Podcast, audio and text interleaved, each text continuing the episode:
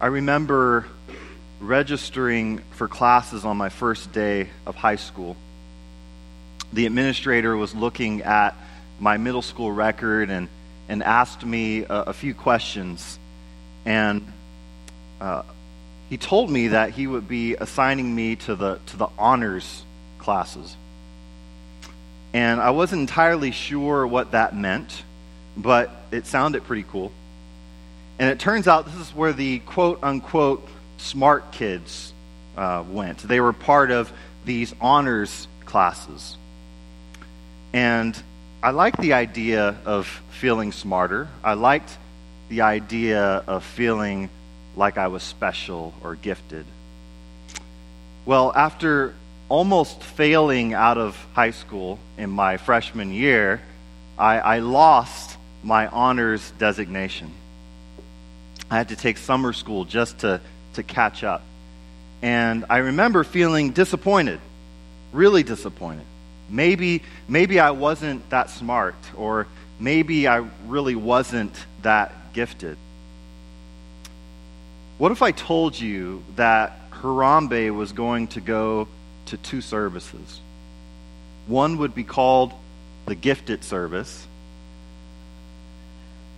and the other would be called the regular service.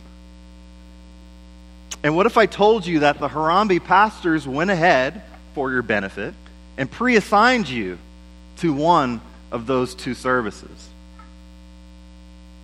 What thoughts would be running through your head? What service do you think you would have been assigned to? What service would you have wanted to be assigned to? This morning, we're going to talk on the subject of spiritual giftings.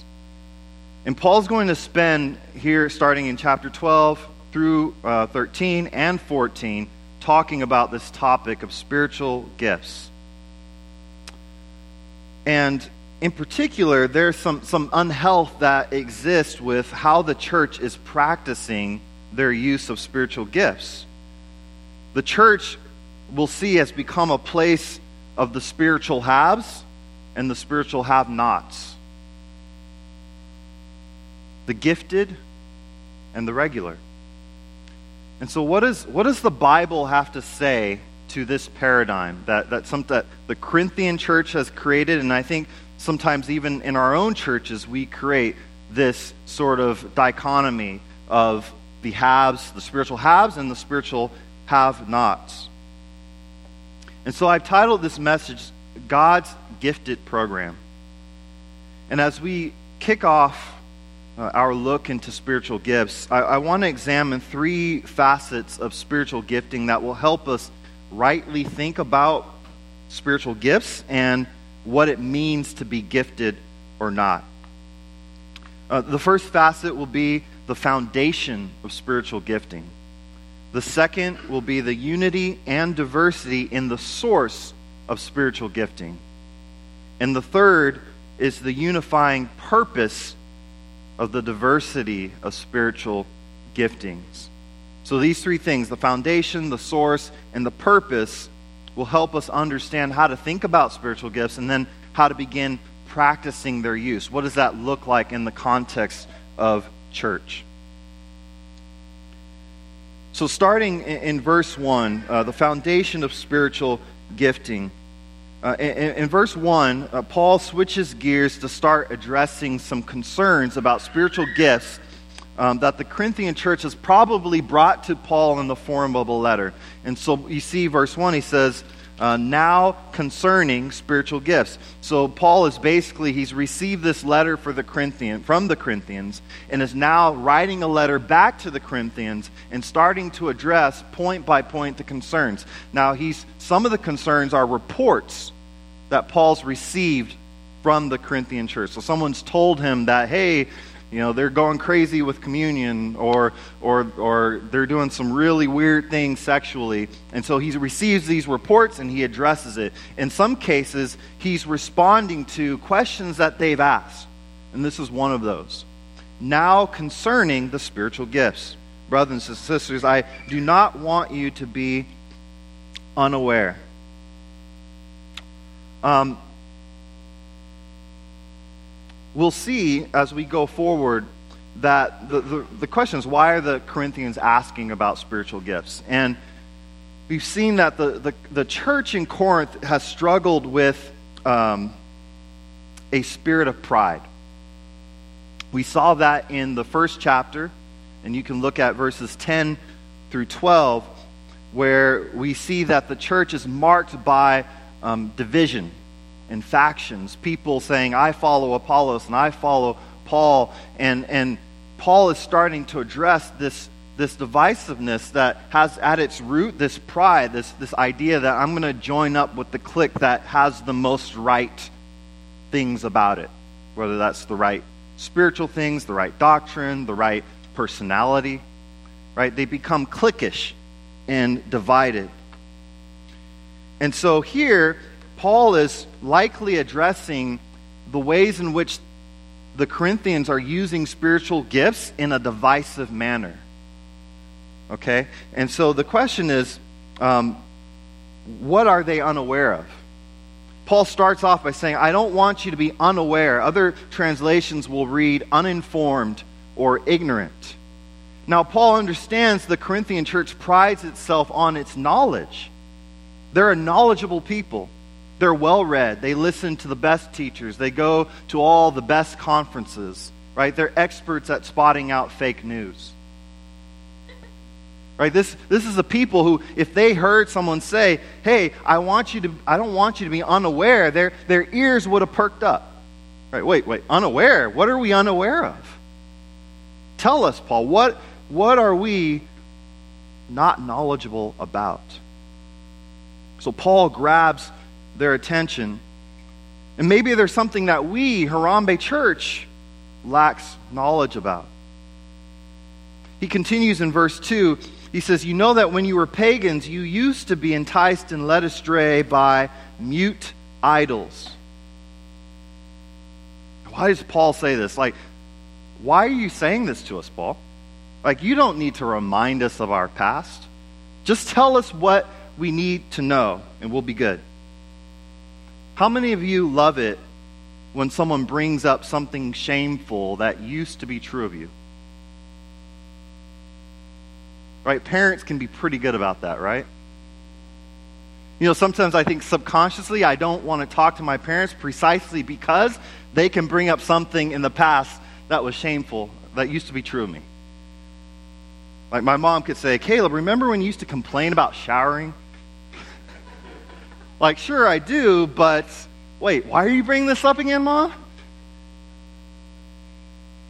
Right? Our spouses can do this too. Why? Because they know us. They know our past, even including the most embarrassing weaknesses and failures that we've had. Now, commentators on this passage aren't in full agreement on why Paul brings this up, but in my opinion, it has to do with the straightforward effect of what remembering past failures can bring. That is, if we really take the time to listen and understand our past failures, it can produce a spirit and a posture of humility. If we failed in catastrophically stupid ways before, we can fail in catastrophically stupid ways today. And Paul emphasizes, like, you were led astray not just by idols, by mute idols. Like, he, he emphasizes the deadness of what they were following, uh, following the, the, the complete stupidity of what they were doing. It's as if, it's as if Paul was saying, See this Teletubby? Remember the Teletubbies? Right? I mean, they were a cartoon, but then they had dolls and stuff, and like you were, he's like setting it in your midst. This is what you were you were worshiping a Teletubby. And they don't want to be reminded. that. We don't want to be reminded of our foolishness. But if we stop and listen, we go, oh, wait a minute, okay. All right, okay, we've done some stupid things before, right? And so Paul's grabbing their attention. So, what is it that Paul wants us to know? What is it that Paul wants the Corinthians to know? He says in verse 3 Therefore, I want you to know that no one speaking by the Spirit of God says Jesus is cursed, and no one can say Jesus is Lord except by the Holy Spirit.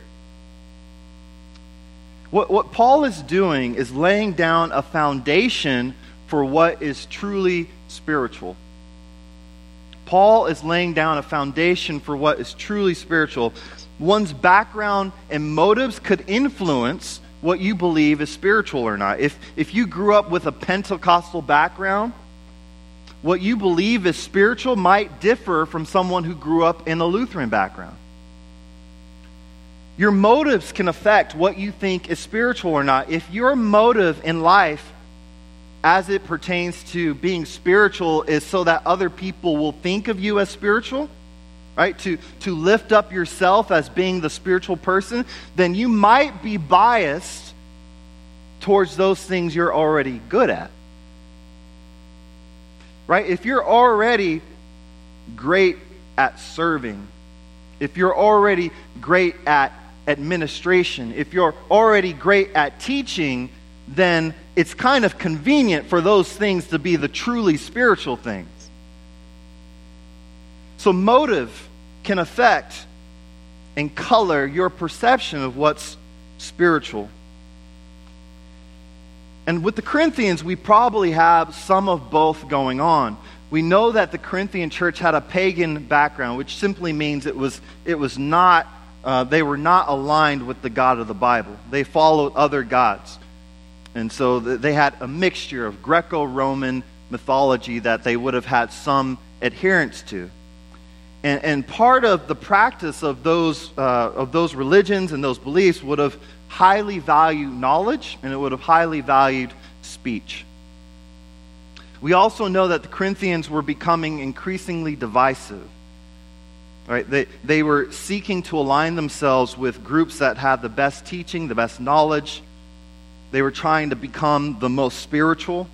And so all of these factors, they, they combined to produce a state in the church where there was rampant ignorance about what is really spiritual and what is not. In, in my experience, I, although I believed at a young age, I really wasn't introduced to the church until I was uh, an adult a young adult. I was going to the University of Washington, and I had some friends who invited me to a Bible study. And I thought, hey, I, I believe in Jesus. I should probably go to a Bible study. And as I entered into this world of, of, of Christian community, uh, it was of a flavor that was much more charismatic um, than anything I had seen. And, and I don't want to paint the picture as all bad. I, I don't think charismatics or Pentecostals are all bad. So please don't hear that. But I'm just sharing with you my experience. One of the things that I saw was this thing called tongues. Okay? And, and I didn't know what it was. It, it was people talking in a language that I didn't understand. And what I was told is that in order like when you are mature, you get to be baptized by the Holy Spirit, and then you get to speak in this language. And they said, every Christian, this is what I was taught, every Christian should do this. And, and, and, and I was completely open to it. I was like, you know what? If every Christian should speak in this, these tongues, I want to speak in these tongues. And so I was reading through the Bible and I was praying and I was seeking and earnestly and, and meeting after meeting, prayer meeting after prayer meeting, church after church, people would pray for me. And I would see others to the left and to the right of me start speaking in tongues and falling down. But here I was, still standing, still praying. And I, was, I didn't want to make it up. Like, I wasn't just going to start talking gibberish just to make them feel happy. Like, I wanted it to be real. Like, if God was going to start doing that in me, I wanted it to be Him. And I remember one day, bunch of people were praying for me. And, and bless their hearts, they had great intentions. But they were praying for me to speak in tongues, and they were speaking in tongues themselves. I didn't understand what they were saying. Some people were, were speaking English.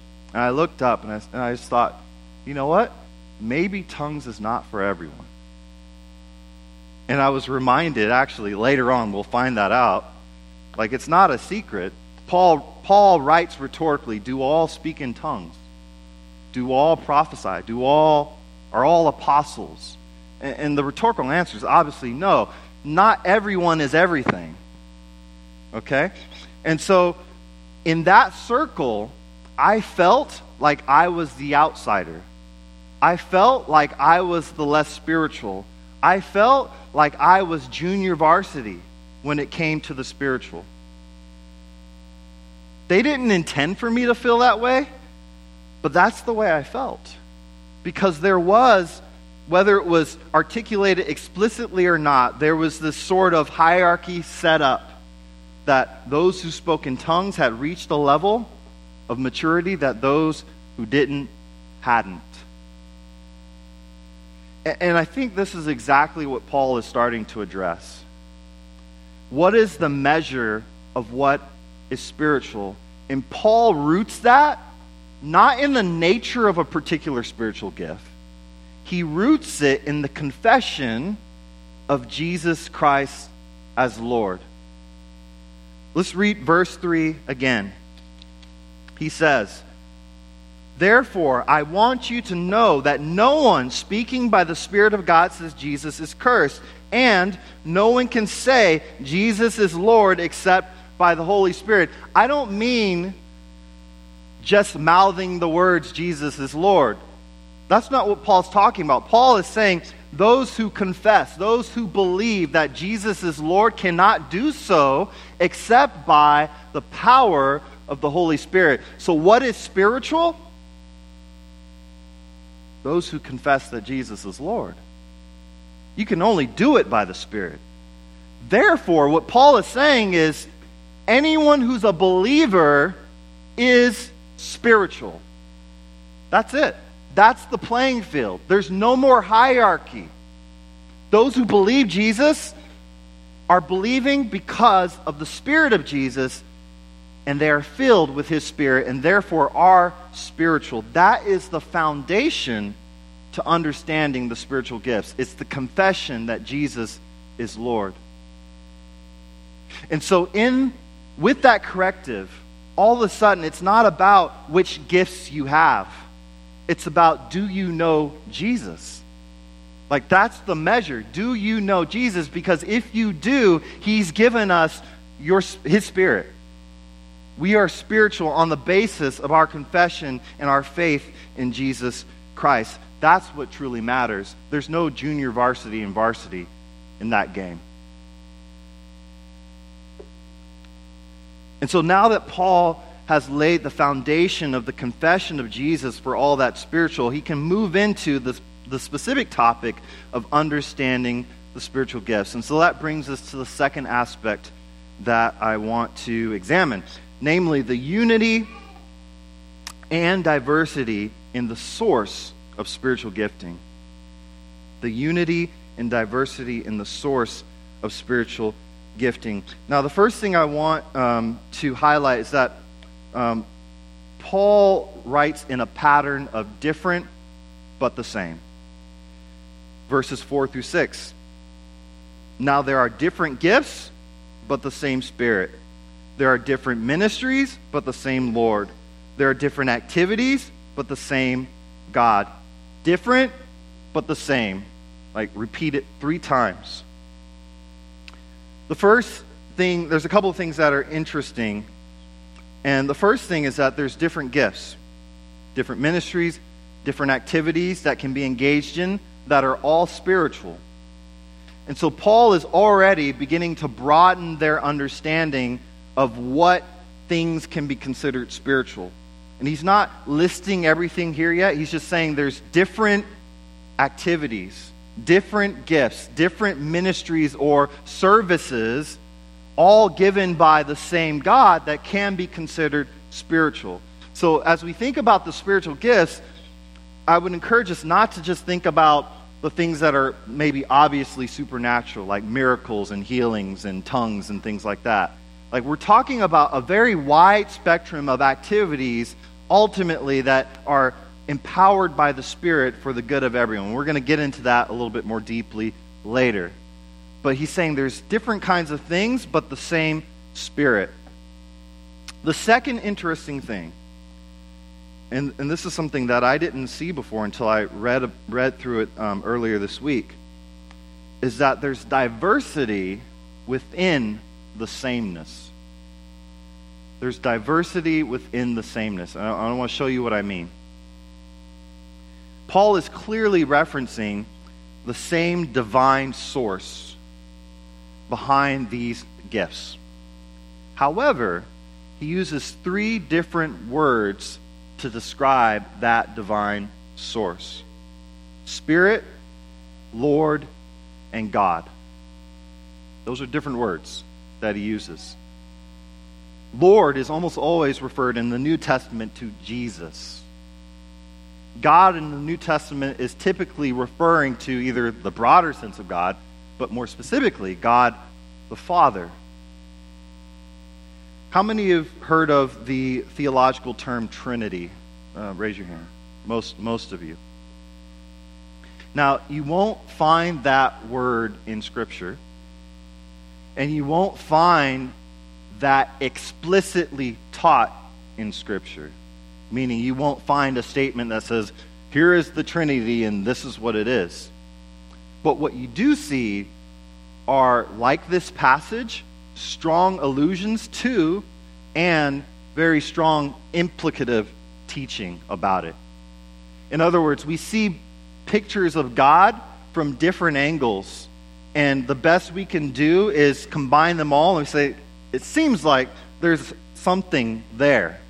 There's, there's some type of triune nature of God. And, and the concept is basically this, and, and I can't, uh, this is something that theologians have struggled with articulating in a very precise man- manner since Jesus came to earth. Okay, so I don't think I'm going to do any better than that. But, but very simply, God exists as one being and three three persons. One being, one eternal nature, three distinct persons. One being meaning that he, he, is, he is oneness within himself. He is fully, uh, he is fully whole, he, sorry, he's fully, he has full integrity with himself. Meaning uh, he doesn't disagree with himself. Like one part of himself doesn't say one thing and another part of himself says another. So he's unified in his whole being. But we see him exist as three different people God the Spirit, God the Father, God the Son, and they have different roles throughout Scripture. Now, not to say they don't overlap, but one helpful way um, to maybe um, it helped me to sort of understand the different roles of the persons of the Trinity is to see God the Father as primarily planning and directing, God the Spirit as primarily empowering and enabling, and God the Son as primarily performing and enacting. Right? God the Father says, in, in, or Paul writes in Ephesians 1 that God the Father chose us in Him before the foundation of the world. That's a planning activity. We see, of course, that Jesus came down and laid down His life, perfectly performing the plan of the Father.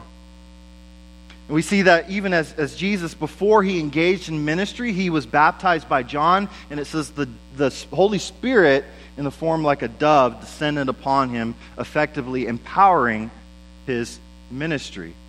Again, not to say that there's not overlap, but that's sort of a general way in which God acts, that, that these functions expressed in the triune nature of God God the Father, God the Spirit, God the Son. And so, if we understand the, the triune nature of God, uh, we, we, we can also apply that to life in general. Life in general can, can sort of be broken down into a Trinitarian framework. Number one, you need a plan and a direction. You need to know what to do. Uh, the questions that we have in life often are like, what activities, what work is worth doing? What plans have value in life? Once those questions are answered, you need to have the ability to do those. Like, what skills, what gifts, what knowledge do I need to execute those plans? But not only do you need the plan and the ability, you need to actually do it. Right? You need to perform it. And, and, and oftentimes, where we fall is that we don't have the focus or the, um, the motivation to do what we know we ought to do.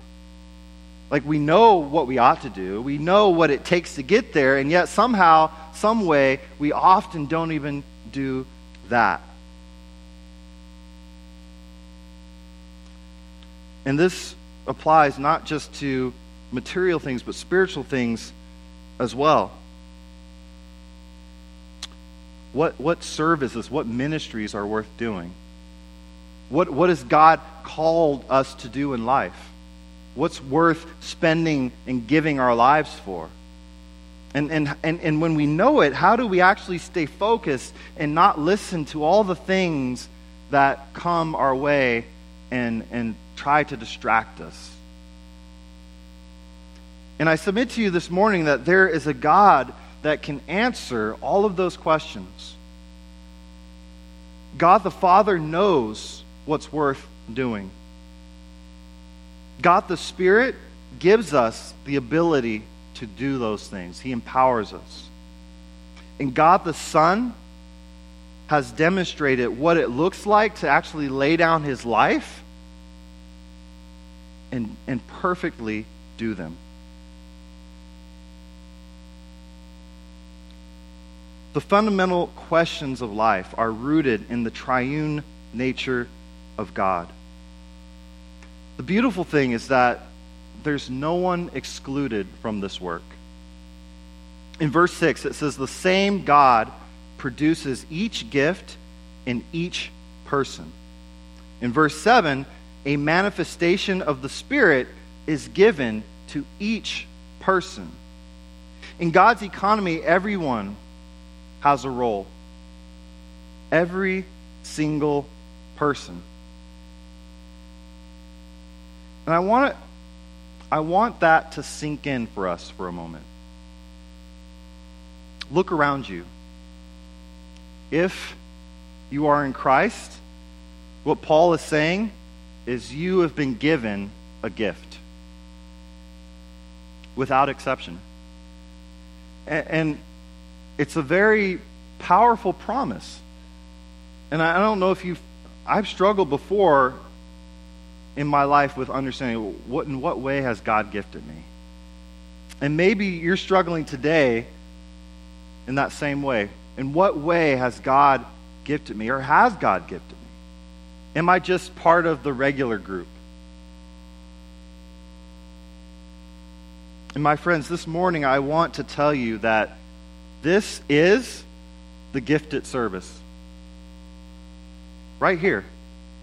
There is no regular service. That's what Paul's point is. There's no split between those who are gifted and those who are not. What he's saying, if, if you are in Christ, you are gifted, every single one of you. God has planned to give you gifts for the work that he planned before the foundation of the world that you should walk in them. There's no reason to boast because it's the one God, God is the one who gives these gifts. You don't create them yourselves. You don't work for them. You don't perform for them. You don't get right before God to get them. Comes back to the foundation. Jesus is Lord. That's an expression, a confession of belief. You do that, you're spiritual. You do that, you're part of God's plan. You do that, you believe that, God has given you a role to play in his kingdom. We are all in Christ part of God's gifted program. The question that's begged then is, is what is my spiritual gift? How do I find out what it is? And sorry, but I'm not going to answer that question for you today. Because that's not really Paul's aim here. Uh, he's, not, he's not in listing out these gifts that we see. One, he's not even listing out every gift possible, he's just listing out some. And he's not even defining them really. And he's not certainly not telling you how you can figure out what you're gifted in. What he's trying to do is root us in the source, in the foundation of where those giftings come from, namely our relationship with Jesus, and then in the triune nature of who God is. And so if we understand God in his completeness, we understand that the gifts that he has are comprehensive in, in, in, its, in their ability to touch every substantial part of life and they're comprehensive not just in their completeness, they're comprehensive in their distribution. That He gives every member of His church a gift, not just some. We don't go to the specialists who have the special spiritual giftings. We can come to each other who have all been gifted and empowered with those gifts to build us up as a body. The purpose is what Paul's after, and that's the third point the unifying purpose of the diversity of spiritual giftings. And let me read again verse 7, the, the full um, verse. A manifestation of the Spirit is given to each person for the common good. For the common good. Here, Paul is starting to bring the, the corrective to the Corinthian understanding about spiritual gifts. and, and the corrective is spiritual gifts are not about you. Spiritual gifts are not about you. Any gift that's about you and you alone is not a spiritual gift. Why? Because the scripture says they're, they're given by the Spirit to each person for the common good. Uh, spiritual gifts are intended to be exercised for the benefit of other, of other people. It does not exclude yourself, but it must include others. Does that make sense? That's what spiritual gifts are for. And, and so often, both inside and outside of the church, people seek to use their gifts and their talents as a means of self elevation, as a means of, of putting the spotlight on themselves. Like, look at me and my spiritual gifting. Jesus talked about the, the Pharisees in this way. He said uh, they, they loved the accoutrements of being a rabbi, of being a teacher. Jesus said that the, the rabbis, they, they, they loved the best seats in the synagogue. And they rejoiced in the respectful and admirable greetings in the marketplace.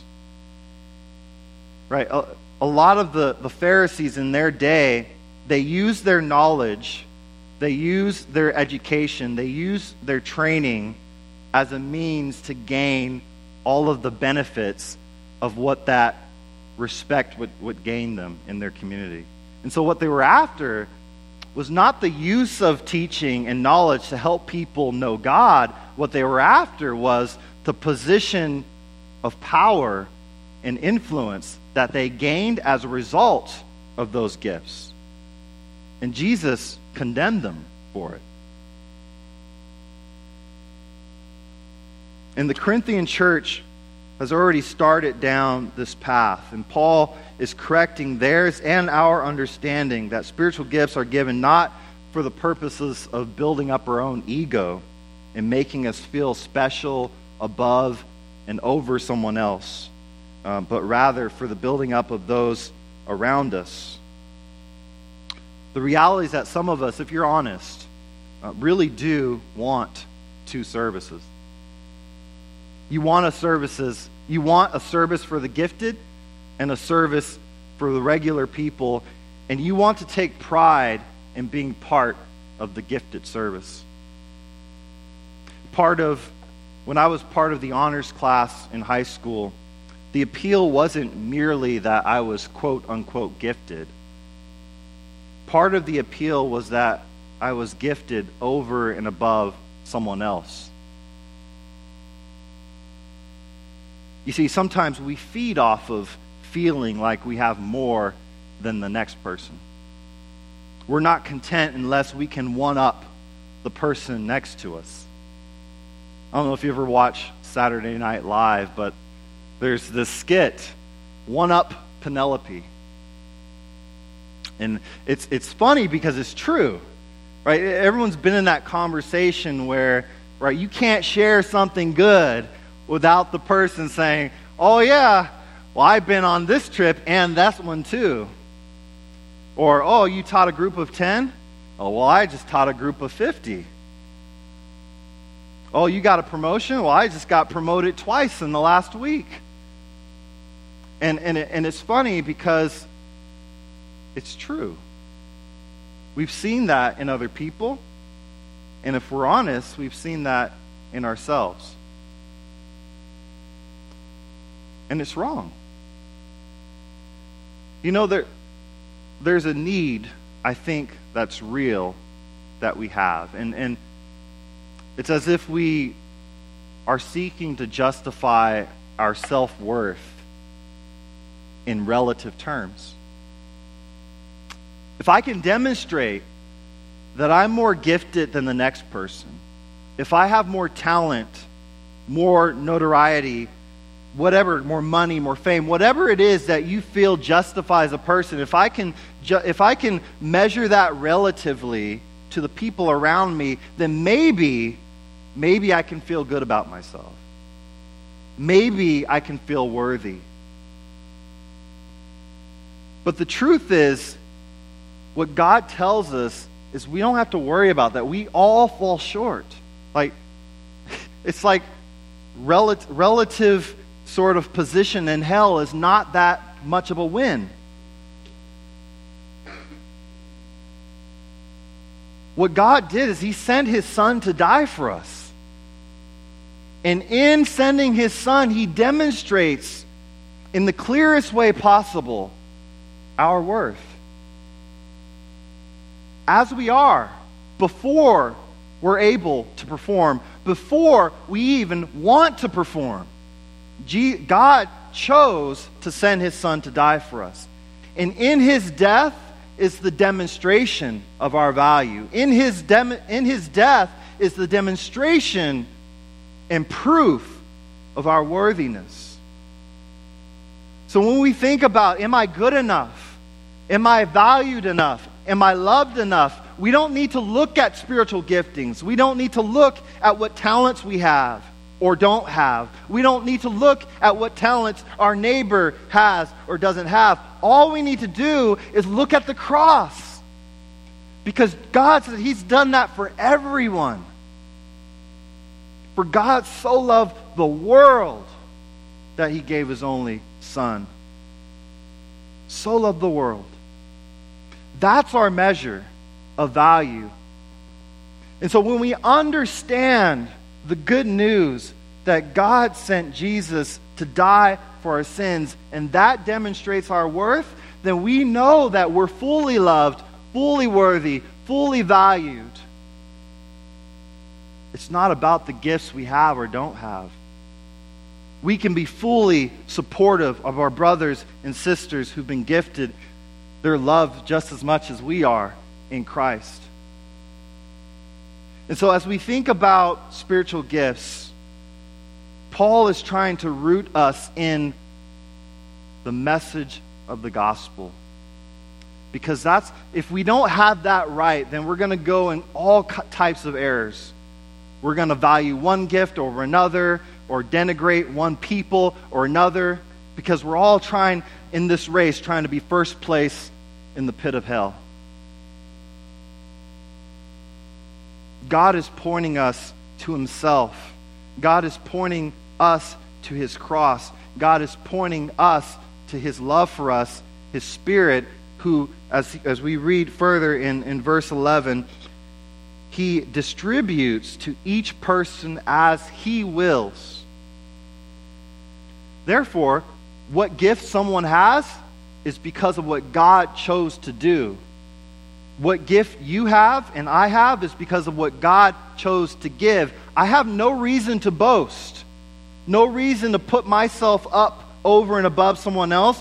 That was God's choice. And the beauty of it is that God says He gives everyone a gift. And we're going to look at next week that no gift is, is more valuable than another, they're all needed. As we close, I have some homework.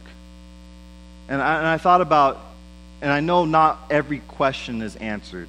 Like, I, I know that there are people who are probably saying, I still don't know what my gift is. And, and, and I think that's okay for now. But we're going to look at that more closely in the coming weeks. But here's the piece of homework.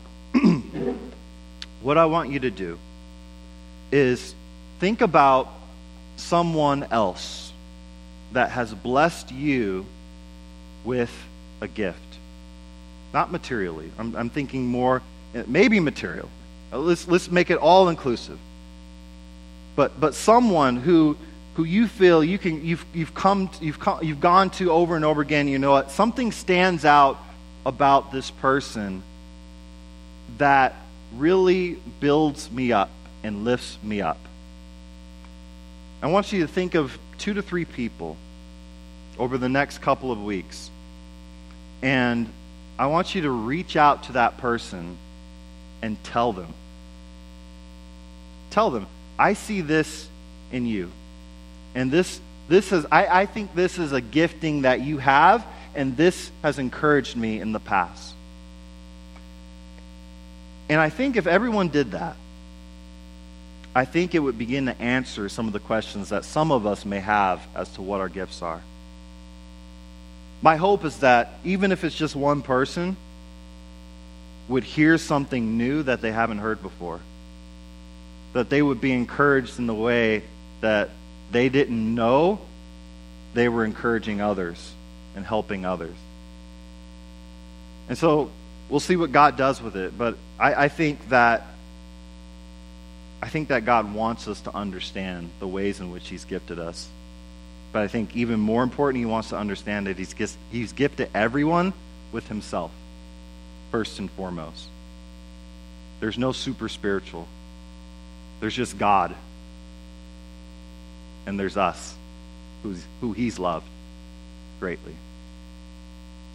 I'm going to pray, and then we're going to go into communion. Father, um, I ask that you would apply this word to our hearts. Balloon. Okay, good.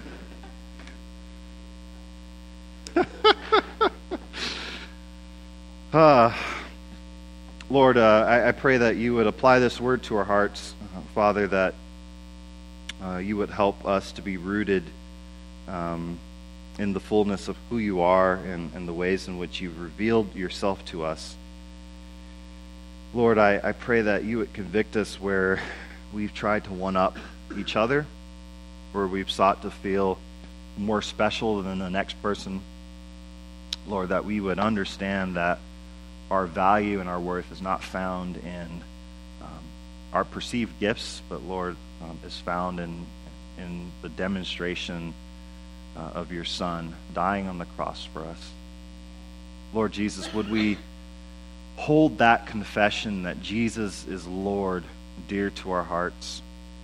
And Lord, would you help us to grow in our understanding of, of the specific ways in which you've gifted us and help us as a body to learn what those are and to move forward in ways uh, that truly seek to use your spiritual gifts for the good of those around us. Father, I thank you for your word. I thank you for your spirit. In Jesus' name I pray. Amen. Um, at this time, uh, we also uh, celebrate communion, where we remember uh, the bread and the wine or juice as um, Jesus' body broken and his blood shed for our sins. So we do this every week. And Jesus said, Do this in remembrance of me. Proclaim this until I come again. And so, as you partake, if you believe in that confession that Jesus is Lord, then I invite you, uh, when you're ready, to come up and, and remember uh, what Jesus has done for us on the cross.